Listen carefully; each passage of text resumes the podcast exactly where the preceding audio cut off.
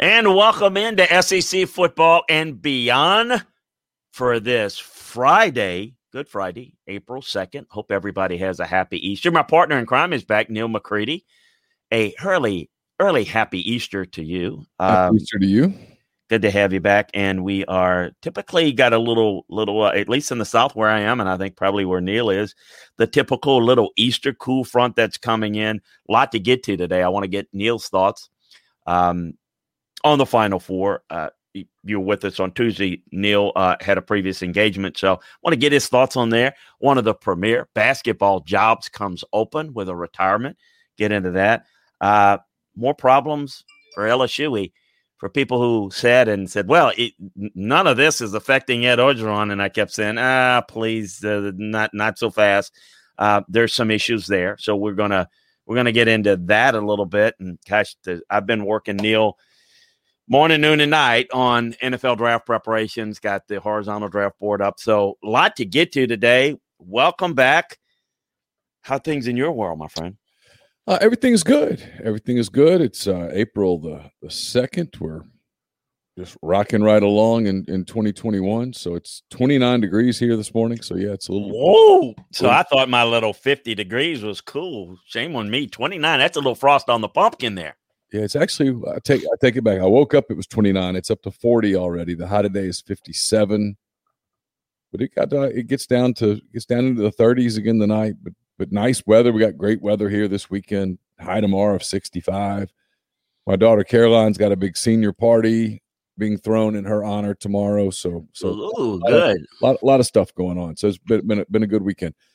Um, I don't even know where to start. There's there's a I, I do want to. I woke up this morning. I saw that you you'd finished your draft, your horizontal draft board. I have not had a chance to study it yet. I wanted to look at it because there's a lot of I hear you you correct me if I'm wrong because you know a lot more NFL people than I do. I know a few, and I keep hearing this run on quarterbacks potentially early in the draft could really shake the draft and lead to some some real value picks middle part of the first round for guys that in a in a in a draft where there wasn't a run on quarterbacks they might go earlier Yeah, you know, we call them bonus picks. In, in a bonus pick in in in the draft room is when a player is taken before your pick that you wouldn't have taken.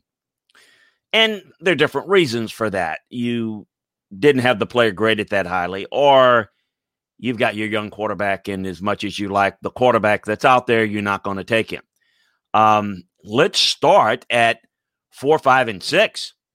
There's a very good chance for Atlanta, Cincinnati, and Miami. Um, I- I- so you know now that, that Miami moved back from three and then moved back up to six. Why did they do that? I can tell you why they did it. They they are going to get all three of those teams are going to get one of the top three players on their board. I, I would think that, and remember, when you put a board together, if you're if you got your quarterback, it, it doesn't mean you don't have Trevor Lawrence number one. He, he's still number one. It, it, you grade them according to where they're. Uh, you you have to set the board with integrity. It's not well. This is we're going to grade this guy higher because of need or we like now. So Trevor Lawrence is maybe not someone that some of these teams would take, and he's not going to be there for anybody other than Jacksonville. But you're looking at Atlanta, Cincinnati, and Miami again at four, five, and six, where they are going to get their top one, two, or three players on their draft board where they are. Miami, for example, at six, could have a Penei that would slip, who I think is the second best player in this entire draft. Um, and and with the highest grade along with Trevor Lawrence, or you could get a Pitts, you could get a Ja'Marr Chase, and you, the guy that they would have taken at three, they're going to be able to take at six, and they get extra picks.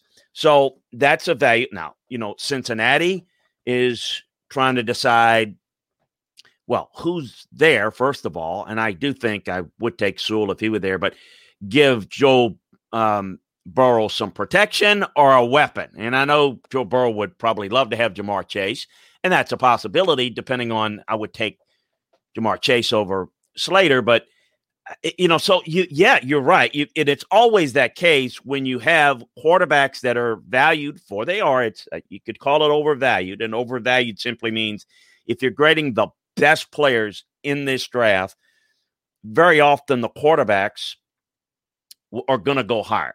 I, have always said this. So six four grades on my board are early second potential starters early.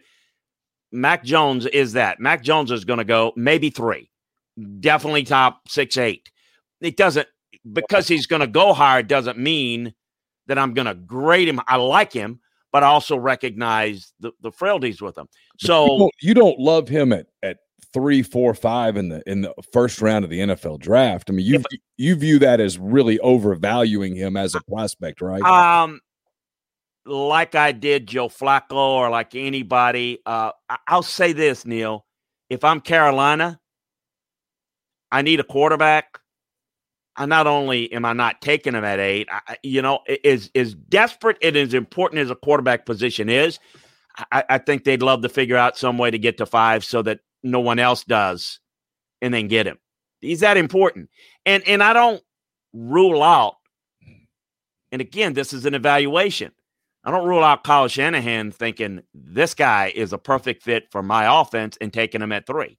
I don't rule that out. And is it extraordinarily, you know, no. Would I do that? No. It doesn't mean that it's bad. It's just the way I see it. I think it's a little overvalued. But again, I thought, look, I'm going to tell you, I didn't have Patrick Mahomes rated as high. doesn't you know? So it's it's it's it's a little bit tricky in that process. But no, I don't. I don't. A six four graded guy, high second round value at quarterback is always going in the top fifteen picks. Always. So if you're going to take him at fifteen and you love him and you're picking at three, is it and you need a quarterback or you at eight?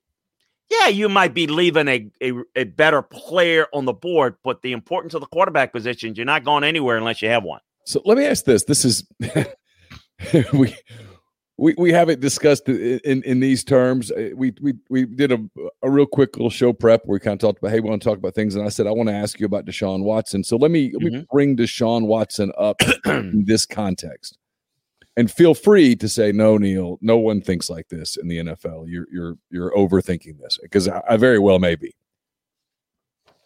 You, a, a, couple of months ago, and I lose track of time, Chris, but a couple seems like it was a couple of months ago. Deshaun Watson came out and said, "Hey, I don't want to be a Texan. I want to get traded. I want to go to my new place." And the Texans were like, "Nah, man, we're not doing that." Eh, but you heard a lot of scuttle around the NFL about, boy, the Bears need a quarterback, and there was all, all talks about you know Russell Wilson and and and talks about Deshaun Watson and blah blah blah. Obviously, Deshaun Watson is one of two things. Either he is the subject of one hell of a coordinated effort to defame his character, or he has some monumental issues. One or the other. Um, and I don't know which one it is, but if you're an NFL team right now, you you look at Deshaun Watson and you're like, I don't know, I, I, can that be the face of our franchise until this these things are unproven? So uh, this is a really wordy roundabout way of getting to this is it possible that Mac Jones behind the scenes is a horrible human being? I, I guess it's possible, it, but it, it, certainly doesn't sound like it. From from talking to people who know him, he he appears to be a really well put together human being. Uh, is going to be the kind of guy that really represents a franchise well, that you can make the face of a franchise that that is not going to embarrass you off the field. If anything, he's probably going to be a model citizen. Does that, given if you're an NFL team, you see this Watson stuff in the back. Does that almost raise his value a little bit? Where you go, yeah, you know, the guys like Chris Landry are right. He he may not be the most athletic guy in the world. He may not be the most mobile guy in the world. He may not be able to make the off-platform throws the way that a, a Patrick Mahomes can. But I tell you what, if we put him in the right system and we put the right people around him, this is going to be a guy that can very safely be the face of our franchise for 12 years. I, I think uh, uh, there's there are two does things. That make any sense? Yeah, it does. But first of all, the Deshaun Watson situation for anybody that's interested in trading for him, and there are people that are, it's on hold because they don't know what they're getting. Is he going to be on the commissioner's exempt list? The the NFL has to do their investigation, which is parallel to the criminal investigation, and they're going to go off of that. But it doesn't have to rise to the level of criminal activity to say suspension or what have you know. So everything's on hold, but there's still a lot of people that would be interested in him as a player. But in terms of let's say San Francisco, I, I don't think San Francisco's moving up and considering taking a quarterback has anything to do with like Deshaun Watson. It has something to do with the fact that they like Jimmy Garoppolo, but don't love him and maybe don't trust the fact that he can stay healthy. And I, will say this about Mac, and, and and this is where I looked hard at my grade. I went back and I studied. There's some difference, Neil, between Mac Jones and Joe Burrow. Not as much as people think.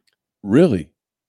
Yeah, just Joe Burrow is a little bit more mobile and can do more things. But you think about that. You know, I get this a lot oh, uh, you know, fill in the blank player is coming out of nowhere. Well, well, guess what? Everybody, quote unquote, comes out of nowhere. Not nowhere, but we the, gone are the days where a guy plays three years, starts maybe two, two and a half years, and then comes back for a senior year. Well, we know they're coming. If you have a really good year and you're a junior, you're coming out. So you don't have years of Mac Jones last year at this time. There's nothing to suggest he would be a top 10 pick. Uh, Neither was Joe Burrow the year before. There was nothing there uh, because he just didn't play enough and timing and everything. It depends upon what you want in your quarterback. If you want a pocket guy and you can play with a clean pocket, Mac Jones can be ex- an exceptional starter. But you have to have those things. It's not like every quarterback, Patrick Mahomes, I mean, anybody. Tom Brady can't make off platform throws. Never could. Peyton Manning.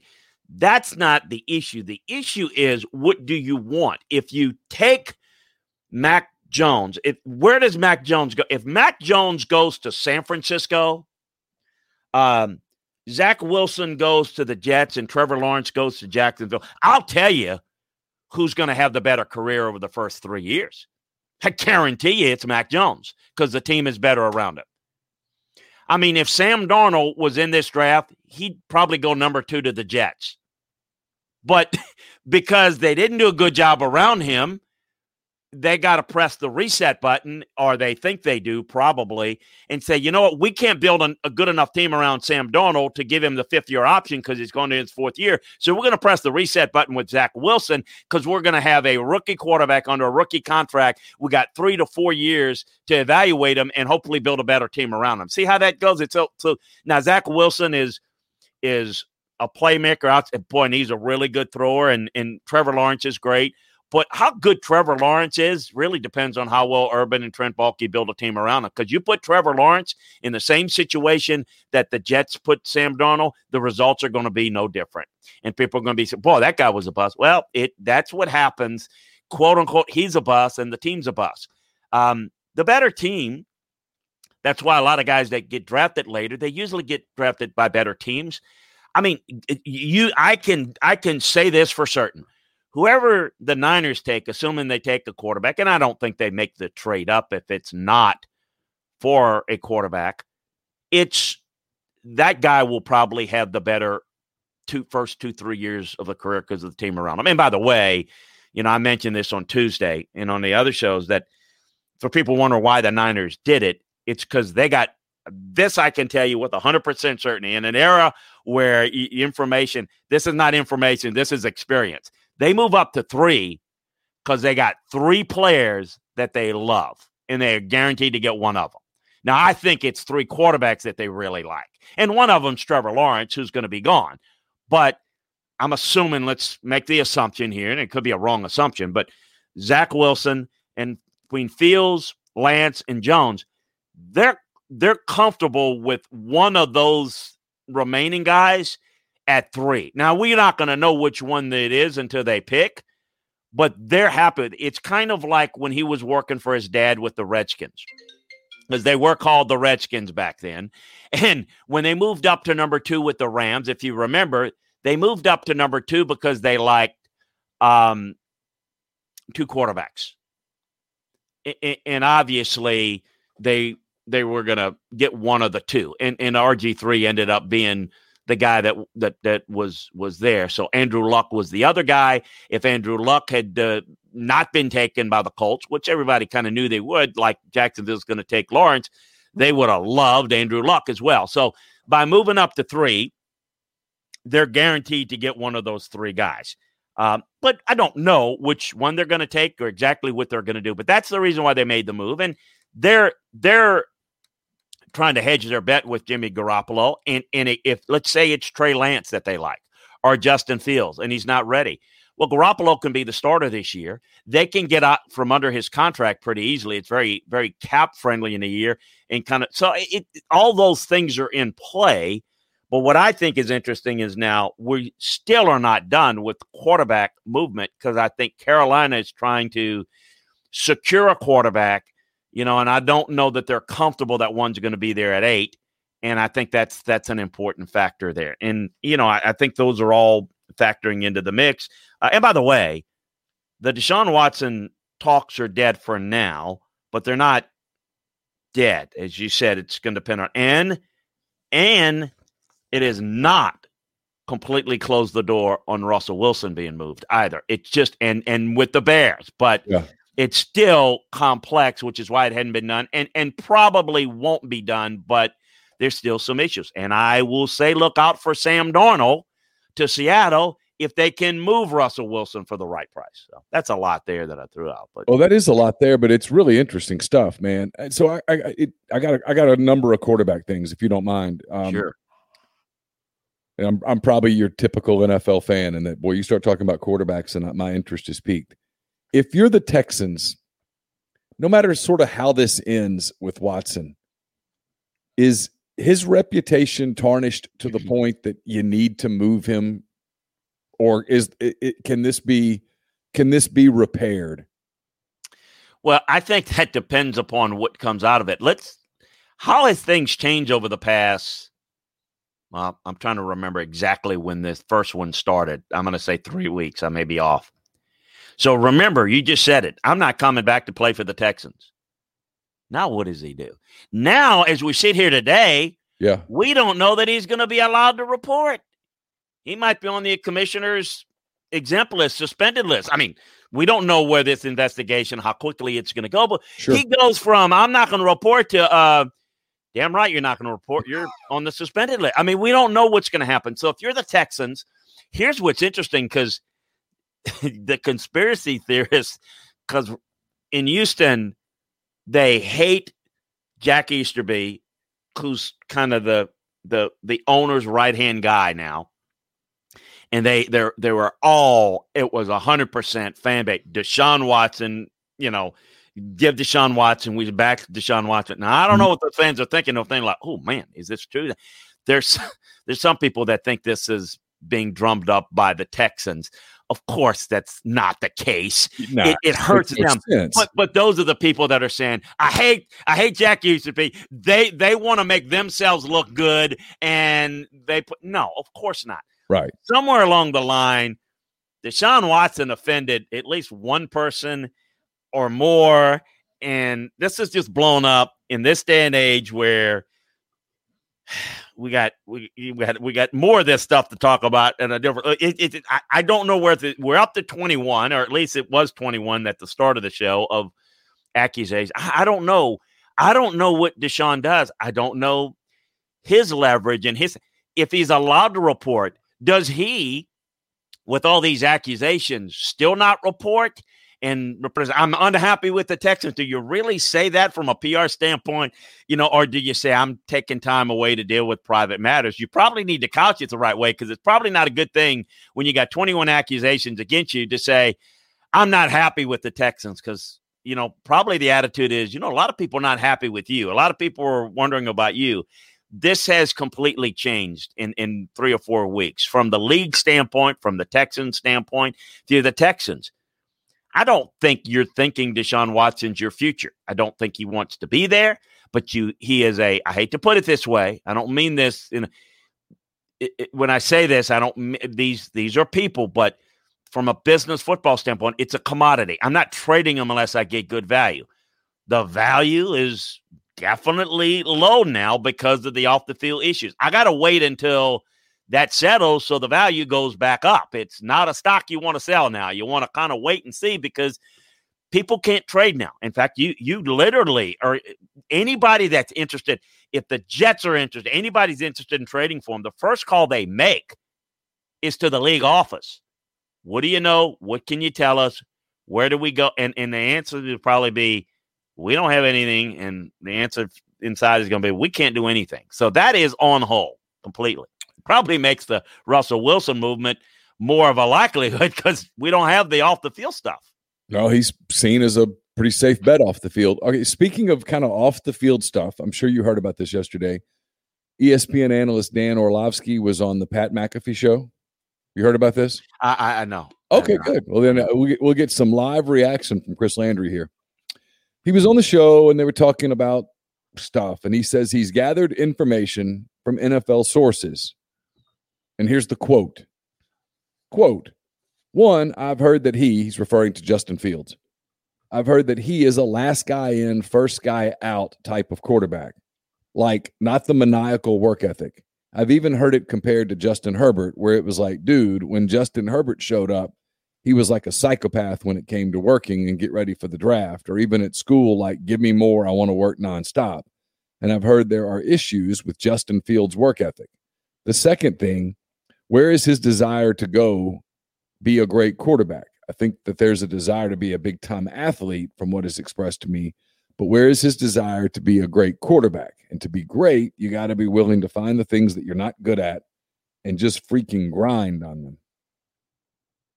That has gotten a lot of backlash. Kirk Herbstreit went after Orlovsky, you know, said, Hey man, you just can't, you can't say stuff like that. You know, you, you, you if, if you're going to do that, I'll, I'll find the, the Herbstreit quote for you Herbstreit Herbstreit came out and said um,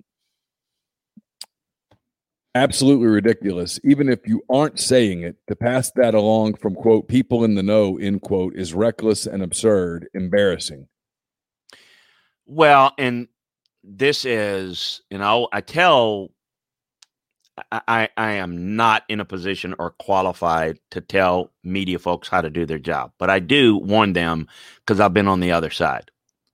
And I think this, I know Dan, I remember Dan when he played at Connect. I don't know him. I know he's on TV now.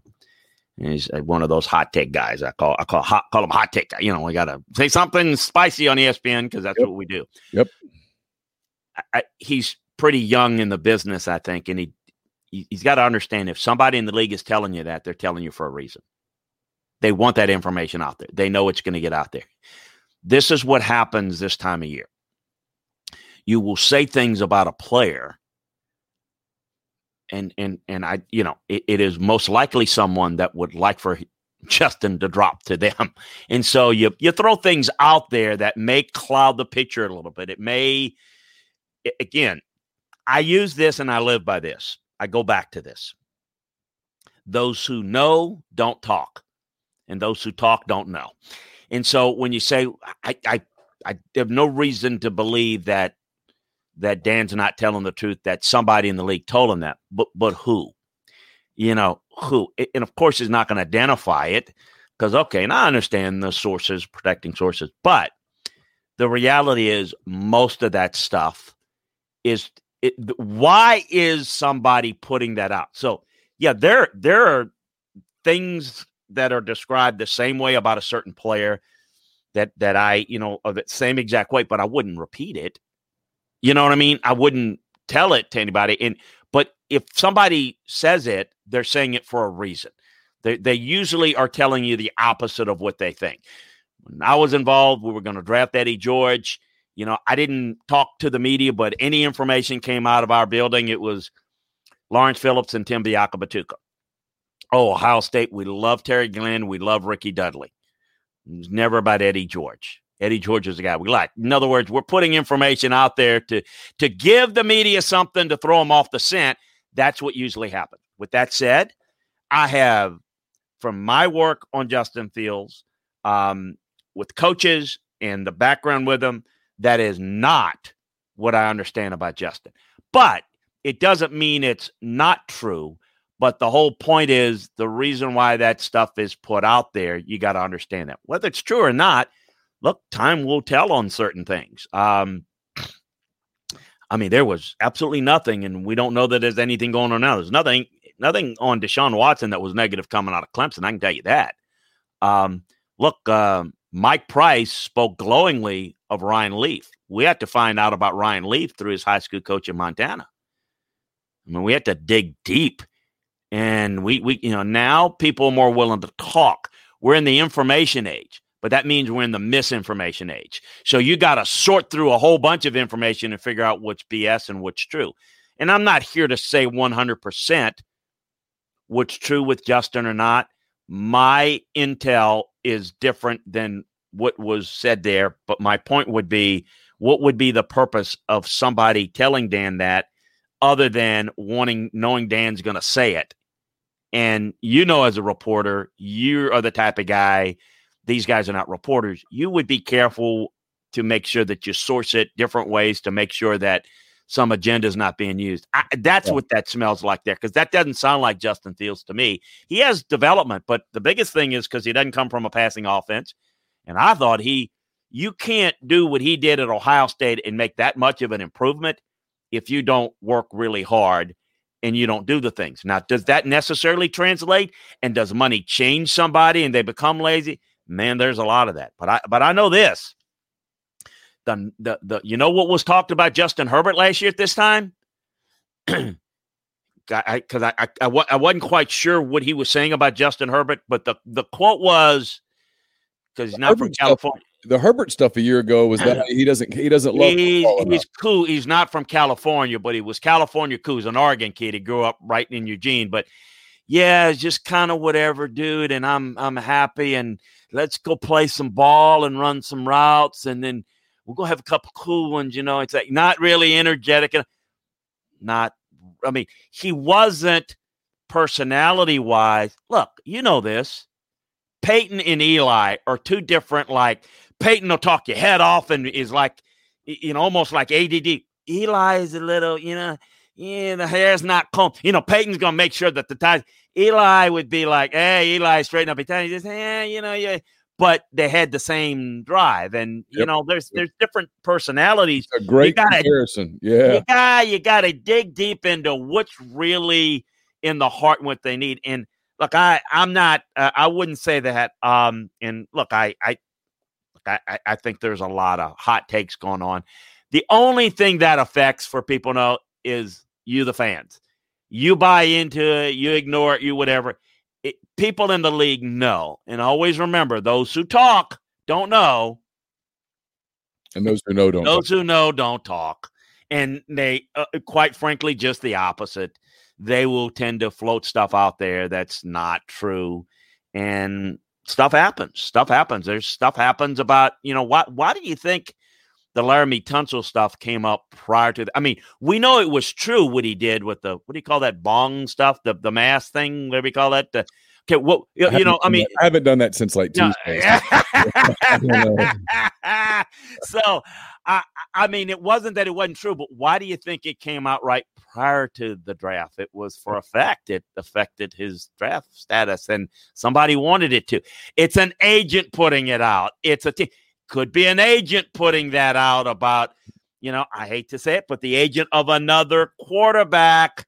You know, this this stuff happens, man. This ain't my first rodeo. I hear all sides. Of, let me tell you something. I get this. We get this in meetings about stuffs, about players, rumors. I'm talking drugs. I'm talking sexual. So I'm talking about sexual preference, which is, you know, that's a different world now, you know, but uh, there's been a whole lot of stuff that has come that has been floated out there. That a lot of it, most of my not never came out in the media with a lot of and and but it is floated out there in the world where we have a lot more people that are willing to talk in pro football now to media and they'll throw stuff out there. They tend to realize that you can't avoid the media. So we're going to use the media and we're going to put information out there that's going to manipulate the, you know, the spin we want or help us beware of all of this stuff now. Doesn't mean it's not true. It, everything about Justin Fields could prove out to be true. That's up to Justin Fields. But don't believe it just because somebody told Dan that, because that's there's a reason why they told him that. We could do a whole episode one day on Laremy Tunsil draft night. That that was a won't do it now because there's other stuff to get to, but that was one hell of a fascinating night. And it, the the the was few months after that, the more you dug into it, that was a personal vendetta by a few people, and it was well orchestrated. And by God, they accomplished their goal. They cost him, and he's made up for it in his NFL career, but they cost him a lot of money on draft night. And it really, Chris, and it's it's it, so I'll plant this seed because it, my feeble little head, if I forget to do this now, I'll never do it. It's be a good show for maybe around the draft by the time the draft yeah or, or at least you know if, if we're busy going through stuff that's great after the draft and a great summer. I mean that's a great yeah it's a I'd, I'd, I'd love to talk about because here's the story that never gets done. People do the story about what happened to Laremy and the videos and how it led to reopening the Ole Miss investigation and blah blah blah. They we've, we've done those stories. The stories that haven't been done at least not well and maybe you know enough of these people to kind of talk about it is the teams that starting at about four, five, six, seven, eight, that passed on Laremy Tunsil when he was available at that point. You know, going into that draft, I was in Chicago for that draft. There was talk about Tunsil going as early as two. And so he fell and he fell and he fell. And a lot of teams passed on Laremy Tunsil. And looking back on it, probably could have used Laremy Tunsil. So I wouldn't mind looking back at that draft at some point with hindsight, and hindsight's 2020. Looking back with hindsight and going, that team made a mistake, and here's why. And that team didn't make a mistake or whatever. That would be the whole Laremy Tunsil draft night thing was absolutely one of the. I'll tell you this for me personally, from a professional standpoint, that night was one of the handful of nights that I can remember everything about the story, everything about my time, with that story and and the fallout for me personally from that story was remarkable. It it it changed that that that night changed my life. There's no question about it. Changed the changed the direction of a number of things. It was a fascinating night. Well, we can we can do that. We can go back to 83 draft. Why Dan Marino fell and the rumors were there. The worst one, the biggest victim ever and it nobody did anything wrong. And it was the damnedest thing that I've and it just happened a few years ago. This is what happened to La'el Collins. La'el Collins was going to go pretty high, late first, early second.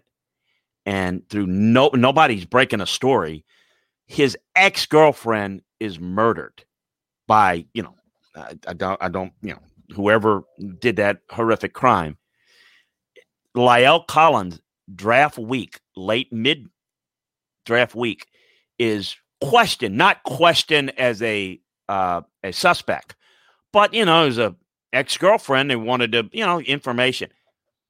That blew up. You talking about ruin up, ruin my, I mean, draft. Week. I mean, that was everybody's trying to figure. La'el Collins was not drafted. If you remember, he was an he went undrafted. There was so much unknown. The kid did nothing wrong. But he, you talk about a 100% victim. That's the damnedest thing I've ever seen because it wasn't like, well, somebody spreading a rumor. So this tragic thing happened. It happened to be somebody that he knew. And, you know, just because no one had the time to figure out, there wasn't anything there, but just the people being scared to death in the league. I had so many calls do, do you know anything? What I mean, is there is there anything? I mean, is it safe? To, it's like, I, what, what am I going? To I mean, I, I don't, you know, I don't. I mean, everything I said was, look, all I know about the kid is everything is really, really good. Every coach on LSU staff was getting hit up. What's the deal? What's going on? Because who wouldn't want La'el Collins in the fourth round, in the fifth round? But it's not only taking him, but if there was a, a, one in a million chance that it, there's something involved, you don't want to be tied to. I draft this guy in the seventh round, and he's this. You know, I, there's a whole bunch of stuff. There, yeah, there's a whole bunch of stories. I'll I'll tell you about. Remind me to tell you about the kid who was a great tackle from BYU who told us and stuck to it that he was not going to. I mean, he was as good as Tony Boselli coming out.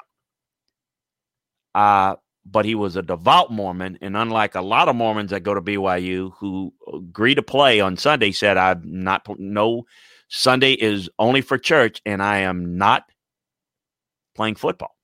And we had one of the people in our organization had a brother who was a bishop in a Mormon church, and we had him talk to him and said, "Look, you can you make a whole lot of money and do a whole lot for the Mormon church." We were he never played football. He was drafted in the seventh round by the Raiders just on the hopes that they can keep his rights for a year. Went to Northern California, coached uh, for at twenty six thousand dollars a year at the time. Never played. There's there's a million stories on the draft. That's a that's a great great summer topics. Absolutely. Yeah, I'd, I'd love to hear a lot of those. All right, um, a, a, topic that is in the news today: Ed Orgeron has been, um, I guess, I don't think the I don't think the technical word is subpoenaed, but he has been requested to requested to, to testify. Requested to testify in front of the Louisiana State Legislature. Is that correct? Correct. Um, the uh, Louisiana State Senate Committee on uh, that's going to be the eighth, so that's next Thursday, April eighth. Um, Gloria Scott, a Mercedes Benz Superdome security employee, said she was sexually harassed by then running back Derrius Guice, who Ed was an assistant. Ed had a very close relationship with Derrius, had kind of uh, embraced him as kind of his pet project to try to help. He actually lived for a short time with Ed and his wife in his house, his wife at the time. Um, Gloria Scott said that Orgeron called with him in the room, Derrius in the room, to uh, to ask Miss Scott to forgive him. Scott's testimony um, the raised questions about whether Orgeron, uh, Orgeron lied to investigators is part of that recent investigation. When Ed said he's never talked to the woman, he's never um, never had the conversation. So it's a he said, she said. Um, so the formal invitation was sent on Wednesday. He's not responded. He has until Tuesday, which is what the sixth, to respond. Um, I don't understand the legal part of this. I guess he is not required to, but when the state legislature asked, considering their involvement with state issues and state university, that is going to be tough for him to. And I don't know, maybe his lawyers will say don't talk, but but that's a tough thing to deal with. The other thing is if he doesn't do it, it's a bad look. What are you what are you hiding? So I, I yeah. you know, let's see where it goes. But Orgeron said this week, first time I've heard of all the horrible details of her encounter with Guice and that he's sickened by what he went what she went through. The Husch Blackwell report had some of the details. They had the details of this woman, Gloria Scott's story, but they were not able to identify the coach. So in that Husch Blackwell report that we went over a while back, that was in the report. It just it had an unnamed coach. Well, Gloria Scott has testified that that coach was assistant coach Ed Orgeron at the time, assistant at the time. So um, I truly do not remember speaking with Mrs. Scott three years ago, but I do know Mrs. Scott deserves to be heard and admired for her courage. Um, the report said she said that he asked Mrs. Scott to forgive Derrius for sexual harassment in 2017. Uh, Scott said she contacted LSU. She alleged that Orgeron and other LSU officials, including Verge Ausberry and Miriam Segar, both of those that are suspended currently, rejected her request that Guice be held out of the Citrus Bowl, which I don't think it's appropriate for you know someone to say you need to hold him out of the bowl game. I think it needs to be you know whatever, but you know probably should have been, but that's stepping over the line. But anyway, um, after reporting the incident to the university, Scott said Orgeron called her with Guice apparently in the room and asked for her forgiveness. She said Orgeron told her Guice was a troubled child and he was just kidding. She uh, Orgeron asked her to please forgive him. Orgeron said uh, Scott said Orgeron tried to put Guice on to apologize, but she refused to speak to him. LSU released a statement Friday saying that Orgeron never had any direct communication with the complainant that Orgeron has and will continue to follow university protocols. Scott Woodard um, attended um, the recent hearing, and I guess he was on deck to be questioned, and they ran out of time, so he's going to be um, he's going to be asked to testify. Of course, Scott Woodard wasn't around when all this happened, but certainly he's been there for a couple of years and dealing with it. So when we kind of went through the Husch Blackwell report, a lot of people kind of at LSU talked about. Remember King Alexander, Oregon State. He's gone. He's know that. Well, he's gone from Oregon State too. Les is gone at Kansas. You know, and he's gone. And but nobody. You know, we know the all LSU's done is suspend two assistant ads, and we talked about it at that time that to separate Ed Orgeron and Derrius Guice is impossible. Impossible because when Derrius Guice came out for the draft, so la- the, the year that he was coming out, about the same time, I, I was not aware of this incident, but it's not investigation on my part or scouts part. We have, and it, uh, NFL has ex FBI people with a lot of contact, so you don't have to have anything of record. They can find out stuff, and this stuff we found out it, details like this and others on Derrius Guice. And I mean, myself and other other scouts approach this with Les, and we approach this with Ed because of Ed's, you know, and uh, uh, other coaches, by the way, on the staff, position coach and what have you. And so it, it, it, their claim that they didn't know anything about it, it, maybe they didn't. But if they didn't know, they knew after we discussed it. And I'm not, that's firsthand telling you because, okay, here's what the FBI intel our NFL intel is telling us about Derrius. Can you shed some light on it? And it was no, we we never had any issue here. And I can still remember all the reporting from the Baton Rouge media, and I don't mean to take shots, but when he dropped in the draft, he dropped in the draft because of the intel that we had. The media didn't have it, and the media said, "Oh, again, bad rumor." May, may, eh, that's why you don't know. Rumors about somebody's ability to learn is one thing, but bad rumors about sometimes the rumors are true. Sometimes they get out there. Well, the rumor never got out there. It's just that all of a sudden, Guice is going a little bit lower, a little bit lower, a little bit lower than people thought. And boy, there were articles written about, you know, an ex NFL player saying, oh, this and that. And, you know, a guy saying, oh, Derrius is a good guy and a good kid and he never been in trouble at LSU. Well, he didn't, never been suspended, nothing. Nothing ever happened at LSU that was punishable in LSU's eyes, but there are a lot of stuff going on behind the scenes. Well, that was enough to scare people off to some degree. Washington took him.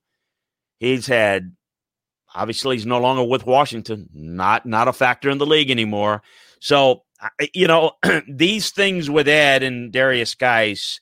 When Derrius Guice' situation came out, the first thing I said was, "Oh Lord, there's no way you're separating Ed from Derrius Guice," because I know what that relationship was like. Mm-hmm. And so I don't know what's going to be covered, what's be uncovered, how that's going to play out. I just know that the whole, well, at least Ed's not involved talk. I was wondering how long that was going to take. I'll tell you this: in three weeks, three weeks, and it's it, it didn't take long. I'll tell you this, Chris. I've been doing this a long time. You have too. Whether this is right or wrong, you can have a debate. But everybody's going to have their opinion. If I'm Ed Orgeron, I'm winning big in 2021. Oh, I would advise it. I mean, now, uh, you know, there's there, there if if if they have a by LSU standard mediocre season coming off of a very disappointing season, I wouldn't, with all the scandal around, whether it's fair to pin it on Orgeron or not. And again, I don't know. You would know better than me. I, I don't know. So I'm not going to pin it, and I'm not going to uh, excuse him from all of it. I'm just going to say the jury's out. But boy, if that stuff's hanging around and you're starting to look for a reason and an excuse, not going to be hard to find. No, no, things come out. And I, I, think I mentioned, I don't know if I mentioned this with you. I know I mentioned this on another show, but the other thing that was, that took place that's, that to me was really telling to last year's season was the off season that led to when the Black Lives Matter. Yeah, I did mention it to you. We were talking about the yeah. Black Lives Matter and all that, and, and there was somebody in the athletic department said, "Don't tell Ed," and and that was that was kind of a a sign of negative issues. And then you know, Ed just you know, probably is going to be probably this point was more criticized for what he the statement he made about a week ago about well, you know, I I, I didn't interview um Bo Pelini. yeah, I, I mean, like, like I'm going to try to, you know, on a recommendation, like like his attempt was, you know, if I would have if I would have really interviewed him, I wouldn't have made that mistake. You know, and was like, you know, like trying to detach himself from last year's season, and in the process, basically showing negligence and lack of competence of doing your job. It's it's like it's one of those things that just didn't didn't really it, it didn't fly well and uh, I don't know where this is going, and I, am sure. Look, I mean, it's it's a he said, she said. I, I, don't know that there's proof. I don't know that he did talk with this lady. I don't know if any of this is true. I don't. I, I don't know that. I mean, this is what she said. This is what he said. I just know this that I know Ed's relationship with Derrius that when he came out in the draft, the exact quote Derrius is a really good kid. He told me, troubled kid, but he's really turned his life around. And he, I mean, really stood on the table for him. And we, uh, we know now that wasn't the case.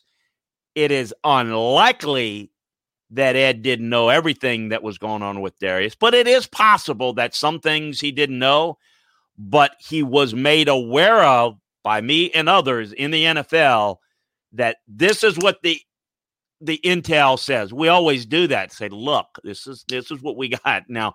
Uh, you know what what what can you say on that? And then you gotta you gotta make that determination. Anyway, so that is something that we will um, will follow, I guess, when there's news to be followed. Switch gears in just a moment. First, I want to tell you we're brought to you by Blue Sky. Blue Sky believes in being fast, fresh, and friendly throughout the thoughtful lay, layout and cleanliness of their stores. Blue Sky hopes to provide customers with a fast and easy buying experience from products to services. Blue Sky plans to keep things fresh. They always provide the freshest flavors of their brand name products and the best services available. They even bring in some of the newest products on the market to their stores to provide an even better customer experience. A smile can say it all. And at Blue Sky, they want to show their customers they care about them and their shopping experience. They'll always strive to improve their efforts to accomplish exactly that. So check out Blue Sky today at any one of their 48 store locations across the Southeast. And we are brought to you by our friends at Alpha Specialties. Alpha Specialties located at 1670 Highway 80 in Pearl, Mississippi. They're your trailer specific professional. If you want to haul it, they can call it Alpha's the premium trailer dealership in Mississippi. They've got Load Trail, the premium brand trailer, the highest quality utility equipment dump and gooseneck trailers being built today. Fully primed and powder coated, Load Trail trailers come with an industry leading three year warranty and two years of roadside assistance. Alpha Specialties also has Hallmark cargo trailers, one of the most quality cargo trailers on the market, perfect for hauling goods to markets and shows, ATVs to deer camps, hauling race cars, and more. Alpha can even work with third parties to have game day trailers and concession trailers built. For podcast listeners, Alpha has spare tires and wheels starting at just $100, a full selection of trailer parts and accessories, hitches, winches, straps, and more. They also do all types of truck accessories, so listeners can get 10% off a yearly trailer service and inspection at Alpha's full service shop, and they can repair all types of trailers, concession, horse, utility, enclosed, gooseneck, RV, and more. So give them a call at 601 932 9798 or check them out at alphaofms.com. Make sure that you uh, tell them you heard about Alpha on the MPW Digital Network of podcast, including SEC football and beyond. So, Chris, there's a pretty high profile uh, college basketball job yes. open. Good friend Bubba Cunningham has a decision to make. Uh, North Carolina interesting though, Neil, they have historically they hadn't done this a whole lot. you know, um, remember when Dean Smith retired, coach Bill Guthridge got the job, and that was kind of like I, I remember when it happened. It was like that's the way it's going to be, and that's North Carolina. And I can remember the Larry Browns and the Roy Williamses the first time. No, no, no. Coach Guthridge deserves that job. No, I mean it was it, it was going to be interesting because obviously Coach Smith called Roy back and said, please come. And the timing was, I guess, right or better when he left Kansas to come back to North Carolina. So, as we talk about a plum job, an elite job, um, you, you would immediately people would immediately throw out some of the big names because a lot of people probably would jump at that job. But is that the North Carolina way? Is that what they're going to do, or is are they going to hire a, a Hubert Davis, an assistant, because that's what they do there? I mean, interesting. I don't know. I don't have any insight there, but I don't know that uh, they're going. Uh, I mean, maybe they are. I don't know what uh, Bubba's going to do, but there's a lot of that that Carolina guy, we're going to do that. And I don't, I'm not saying that's right thing or wrong. I'm just saying that's, that's something that's unique that we wouldn't expect in other places. Excuse me. So there are two names, and you just named one of them, that if they're going to go, quote, inside the family, these are their guys. It's Hubert Davis on Williams' staff. He's been there since 2012. He's 50 years old. Yeah. Um, would be a very popular hire among UNC people. They could go hire Wes Miller, UNC Greensboro. Greensboro, yeah. Uh, he's been there since uh, 2011. He's 182 and 134, two NCAA tournament appearances. Been in the top three of the Southern Conference five years in a row. He played for Williams, was on that 2005 national title team. He's only 38. Uh, makes makes some sense. Would would make North Carolina people happy. But there are other names too, right? That that if you're North Carolina, and this is me, if I'm Bubba Cunningham, I'm North Carolina. Chris, you can argue this is the plum job in college basketball. Whether it is or not, I don't know. We could debate that for an hour. But it's in the mix. If I tell you top college basketball job, break it down. You can't have the conversation without including North Carolina. Yep. It'd be like saying, hey, top college football job. You can't have the conversation without including Alabama, without including Ohio State, without including oh boy, I don't I don't I don't know. Clemson at this point. That's North Carolina basketball. It's it's way up there. If it's not number 1, it's not lower than say number 3. So if you're North Carolina, do you do this without calling Mark Few at Gonzaga? Do you do this without calling Billy Donovan in Chicago, the former Florida coach?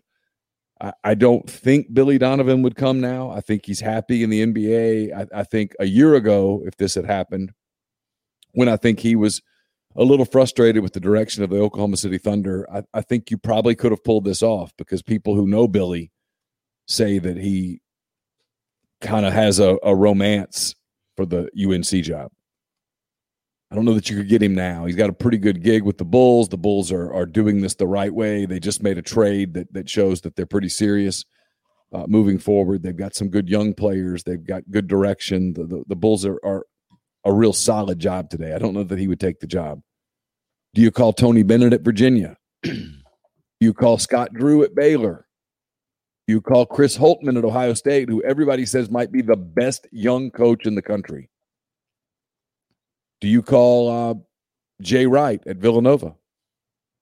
Because if you can win big at Villanova, what can you do at North Carolina? Um, do you call Nate Oats at Alabama? Are you willing to bite the bullet on a massive buyout at Alabama to get Nate Oats, who's a proven winner? He's won big at Buffalo. He's won big at Alabama. What would he do at North Carolina? I mean, there's Matt Painter at Purdue.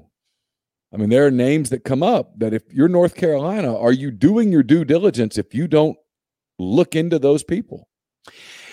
Yeah, you know, look, I'm not a big, you know, from I always say in the football side of things, and I understand having involvement with the school and the conference and recruiting geographics, all those things are um I don't dismiss them. They're they're relevant, they're important but I think that's overstated. I think you need to get the best coach. I mean, I heard that a lot when, I was trying to get LSU, get Saban LSU, and, and he's not not from the southeast. That not all that type of stuff. I think I think you got to get the best coach. But that's North Carolina's never done that. So from Coach Smith on, you remember I, Coach Guthridge gets it, and and you know there were people like Larry Brown. I remember Larry Brown, and of course remember Coach Brown from UCLA, I mean, from the the UCLA to the Nets to the Sixers to the Pistons to the uh, to, to Kansas to you know what I mean. But he always said his dream job was North Carolina. Now he had plenty of. he just went around.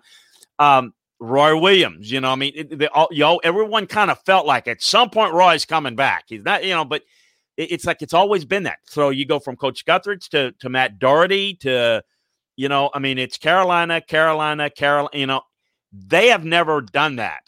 I mean, when's the last time they've hired somebody not well? Frank McGuire. They brought him down from New York and they built the Underground Railroad. North Carolina and Duke were, believe it or not, football powers. They their basketball at North Carolina and Duke back in the day were like it used to be in the SEC, where you get the P coach coach the basketball program. It was something they did, you know, because to you know something you do while waiting for spring football. But North Carolina and Duke, as you mentioned, has become basketball powers. Funny how things have changed. They have never done that. So you wonder, and it's not like they can go, I mean, not like they can go and say, boy, Jerry Stackhouse did a really good job at Vanderbilt. Let me go get that North Carolina guy. You know what I mean? It's like I don't know that that's where they want to go, and you wonder if if Hubert Davis is is just like eh, the guy to beat because he's a Carolina guy. That's not necessarily the way it should be, but that just seems to be the Carolina way. And and it if does. they do it differently, this is going to be the first time they've ever really done that in modern history. Which is, look, I mean, I don't know who one of those guys. If you couldn't go get a Porter Moser or a, you know somebody like that, I, you know, proven guy. Why wouldn't you? But is it one of those? Yeah, but you know, at Carolina we do it this way, and you know, you you just. I mean, yeah, it's, it's it, it seems to be that seems to be them. I'm I'm very curious to see how that plays out. You know, it's so interesting right now. The face of college basketball. The Final Four starts tomorrow, and there's going to be this, you know, the quote celebration of the sport and all this stuff. And you look in the transfer portal, and there's oh. there's 1,200 guys. There's 1,200 guys in the transfer portal. It's amazing. There's there's, there's room for about 20 percent of them to find a home. And it's to remind. I mean, I know people know this, but just when you think about the numbers, because I talk about the football numbers and how they're going up and up and up, that's 1,200 basketball players. Yeah.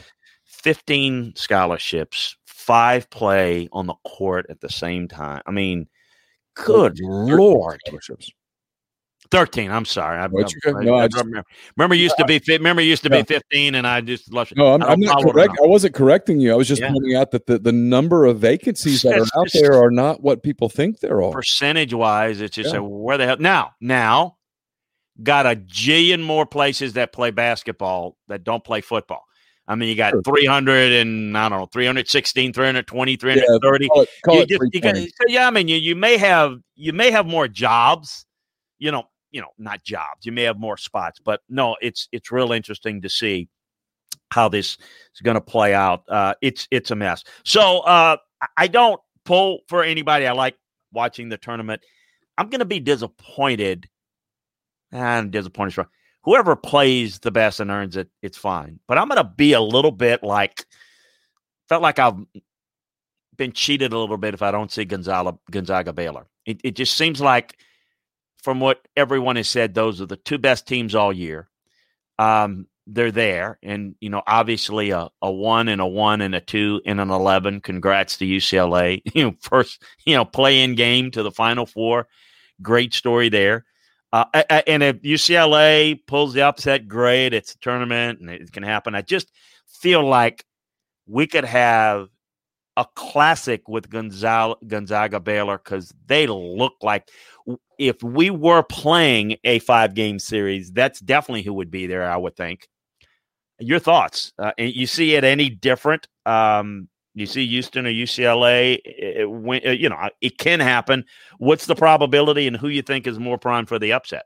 I don't think UCLA can beat Gonzaga. Uh, it, it, feels like they have taken this as far as they can take it. And, and, like you said, kudos to them. I mean, my God, you're in the Final Four as an 11 seed as a, in the play-in game and you make the final four, you had a hell of a run. You should hang the banner. Um, Gonzaga's better than them. I think Gonzaga wins the game.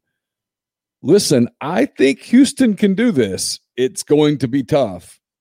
Baylor, if Baylor plays the way Baylor played against Arkansas the other night, Baylor's going to win. You know, it's funny. My daughter was at Bud Walton for a watch party on uh, what night was that? Monday night? Uh, yeah, yeah, Monday night. And and she kept texting, going, "They don't miss." And and I, and I was like, "No, I know." I mean, Arkansas actually played pretty well the other night. Uh, they they um, they shot the ball well.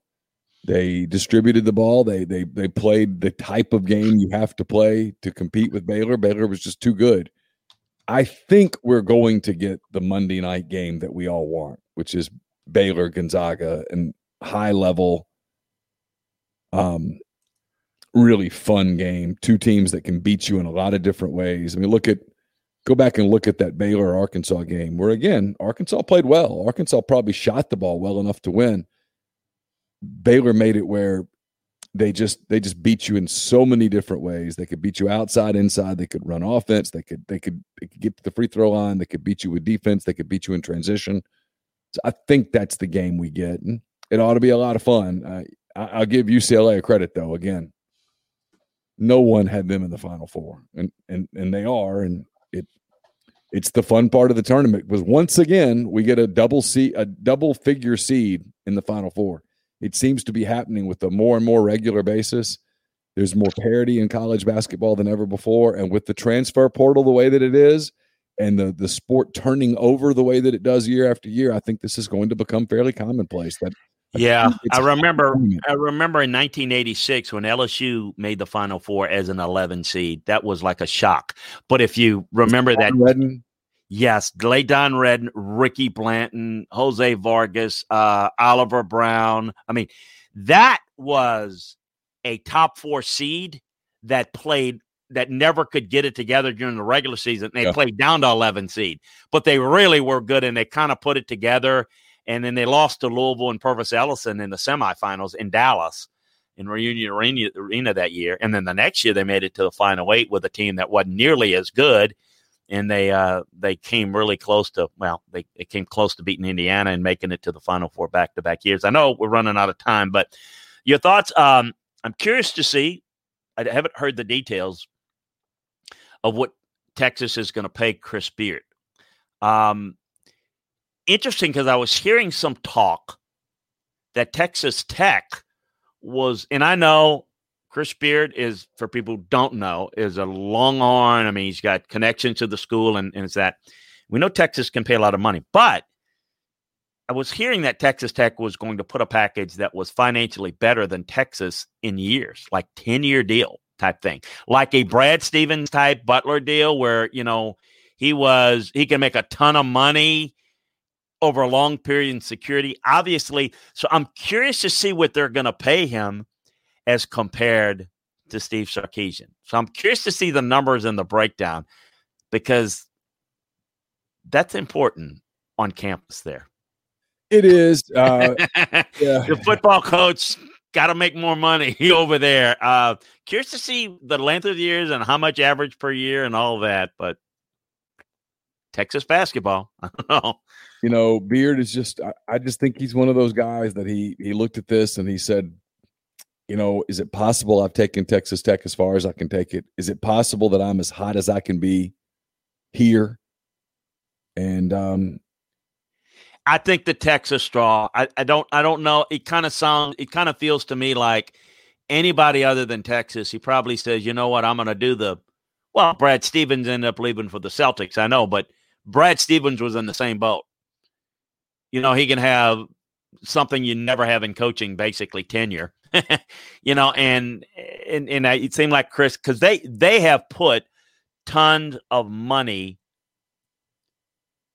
at Texas Tech into the basketball program, and and what he was getting paid there is really really good. I mean, yeah. what he was getting paid there is very much Steve Sarkisian type money. So I'm thinking that he's not taking a pay cut to go to Texas as much as he loves burn orange. I can't imagine him taking less money. So I'm just curious to see what that money looks like to compare it up against Steve Sarkisian because I know how that stuff plays on campuses. You know what I'm saying? oh, for sure, yeah. It's uh, and and you know, I'm I'm fascinated to see now that they've got some of the collection of coaches that they have. Do the boosters let the coaches do their jobs, or do they continue to get in the way? Because you talked about the North Carolina way a little while ago. The Texas way here lately has been boosters get messing up. Oh yeah, yeah, a lot, lot of money. Too many. It's not too much money, but with a lot of money comes. I want to have say so, and we've got too much of that. So as we wrap it up, when we meet on Tuesday, we're going to have a national champion in college basketball. Reminder: those games, as they always are, we're back on a normal schedule where we have the two games on Saturday late afternoon, Saturday evening, and then Monday night the national championship game. On Tuesday morning, we'll be talking about the national championship who is Gonzaga. Gonzaga is doing. We're, we're going to be talking about a historic team. I think we're going to be talking about. I will be surprised if we're not having a conversation at some point Tuesday about where does this Gonzaga team rank in history. Beating Baylor. Yeah, beating Baylor, going undefeated, looking at a team that's really talented. They they they've got two lottery picks, three first round picks, there's more there, there, people try to do this cinderella thing with gonzaga no yeah it's not they're it's they're, not. they're, they're legitimately good We'll, we'll discuss it on Tuesday because I think it's. I mean, I don't know. It's my best guess that they'll have it. I think the only discussion will be, and we'll save it for Tuesday if they do it. Is we know they're good. We know they could have played anybody, anytime, all year long, and probably done the same thing. But the only question is going to be, okay, they don't play the schedule week in and week out. So the the likelihood of getting tripped up in the Big Ten, in the SEC, the ACC, the Big East, whatever, is not as much. That that's going to be the only thing about comparing because we got we got to compare it to a completely different era. Sure. 76 Indiana. and It's a completely different world then, but Yep. it's going to be a lot of fun. So enjoy the games. Uh, reminder, uh, rebelgrove.com. Check out all the latest there. I know Niels, they got getting into baseball and everything, college baseball. We've got over at LandryFootball.com, the horizontal draft board We'll get the position boards up, all the latest information, pro day workouts, all the details, all the scuttlebutt inside draft rooms, the in the college notebooks, more the same, as well as a lot of recruiting information, spring practice information, tons of stuff there. So take advantage of the scouting season offer over at Landry football.com. Follow us on Twitter as well.